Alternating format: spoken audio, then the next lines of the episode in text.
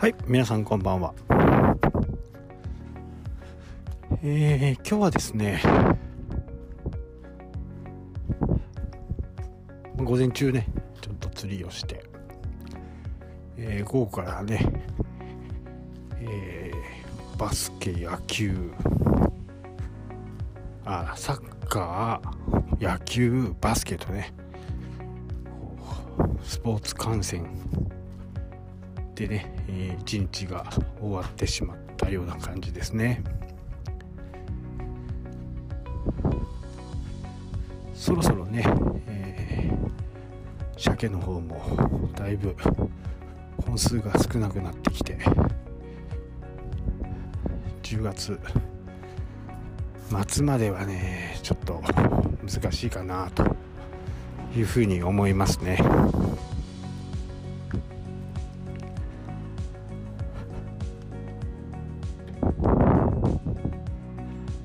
今日のですね、え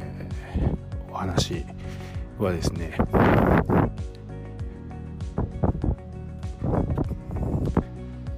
自社ドメインでホームページを運営している方たちまあワードプレスとかね、えー、ああいったものですけどもそういう方はね是非ともね、えー、ドメインの中にね、えー、ブログを作ってそのブログを更新するという方がですね、え、今後効果が高いというふうにね、え、思います。え、ブログっていうとねこう一般的にはこう日々の何か出来事とかね、え、そういったことを書くイメージがあるかもしれませんけどまあそういうものではなくてそのドメイントップドメインでねえー、書かれていることの補足の記事を更新をしていくと。で、この更新頻度はですね、えー、さほど気にする必要はないかなと。まあ、一週間に一本でもね、上がっていれば十分じゃないかなというふうに思います。で、このブログをね、更新していくと、メインのね、サイト、ね、トップ、トップドメインっていう、え、そちらの方にもね、え、いい影響が、え、どんどん及びます。えですのでね、ブログ内、ドメインの中にね、まあ、スラッシュっていうのありますよね。例えば僕の場合だと、武藤正隆 .com スラッシュブログスラッシュというところで、えー、ブログを書いていくというのがね、おすすめです。こうすることによってですね、Google に、あ、このドメインの中にブログがあるんだなというふうに認識をしてもらいます。で、メインのページ、えー、例えば、えー、ホームページの作り方なんかっていうようなね、えー、トップページであれば、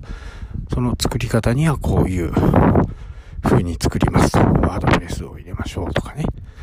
えー、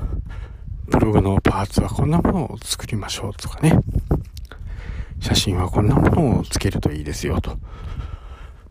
だからプドメインはさほどね、変更がない形。で、ブログで更新をし続けていくという風な形がね、えー、これが、今おすすめかなと。これね、外部の、えー、無料のブログサービスっていうのはね、まあ効果がないっていうことではないんですけど、やっぱり独自ドメインを持っているからにはね、えー、自分のドメインを強くする。ドメインパワーを上げていくという意味でも、ドメイン内にね、ブログを作って、まあもう一つワードプレスを設置するみたいな感じです。で、ここは記事をね、えー、主に書いていくので、デザインをさほど気にしない。そうすることでトップドメインが強くなってきます。強くなるっていうことは、えー、多く検索されるということでもありますので、ぜひともね、えー、このブログをね、作ってみてはいかがかなと思います。僕もね、今月末ぐらいにはね、えー、ドメイン内のブログをね、作っていこうかなというふうに思いますんで、ぜひね、皆さんもやってみてはいかがでしょうかという話です。はい、というわけでね、今日はこの辺で終わりとなります。それではまた。したっけ？